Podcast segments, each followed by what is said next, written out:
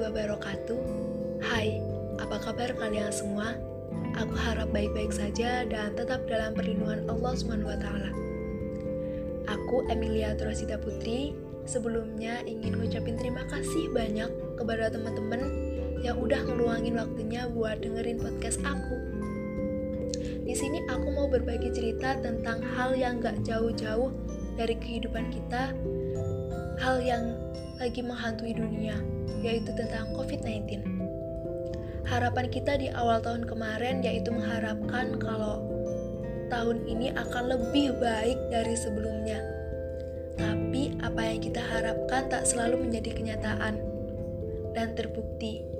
Di awal tahun 2020, Allah udah ngasih kita ujian yang begitu berat, mulai dari banjir besar di beberapa kota, terjadinya gempa, bahkan di awal bulan Maret tahun 2020, COVID-19 udah merajalela begitu saja, yang menggemparkan seisi dunia, apalagi negara kita. Dunia serasa udah mati, semua berubah begitu drastis, nggak seperti dulu lagi. Dari mulai kita tahu beberapa orang sedang terjangkit virus ini, kemudian menyebar ke beberapa kota, mungkin kita agak kaget karena awal-awalnya kita biasa-biasa saja. Seolah-olah kita menganggap remeh hal ini.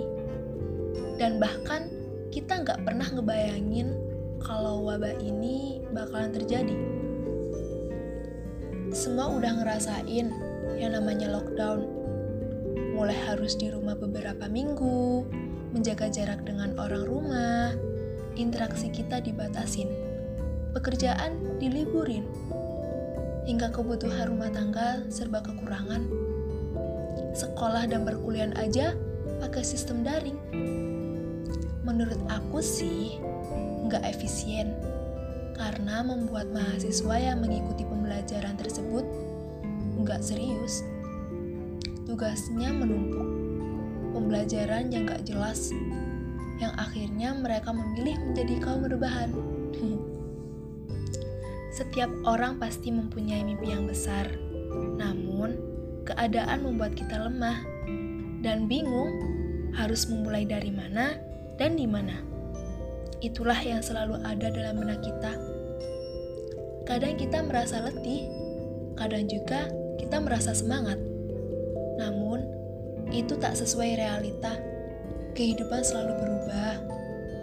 Apalagi adanya pandemi COVID-19 membuat kita tambah patah semangat kan? Ekonomi mulai lemah, hati mulai resah. Entah kapan pandemi ini berakhir. Tetaplah kuat, seperti karang di tepi laut yang selalu dihantam ombak.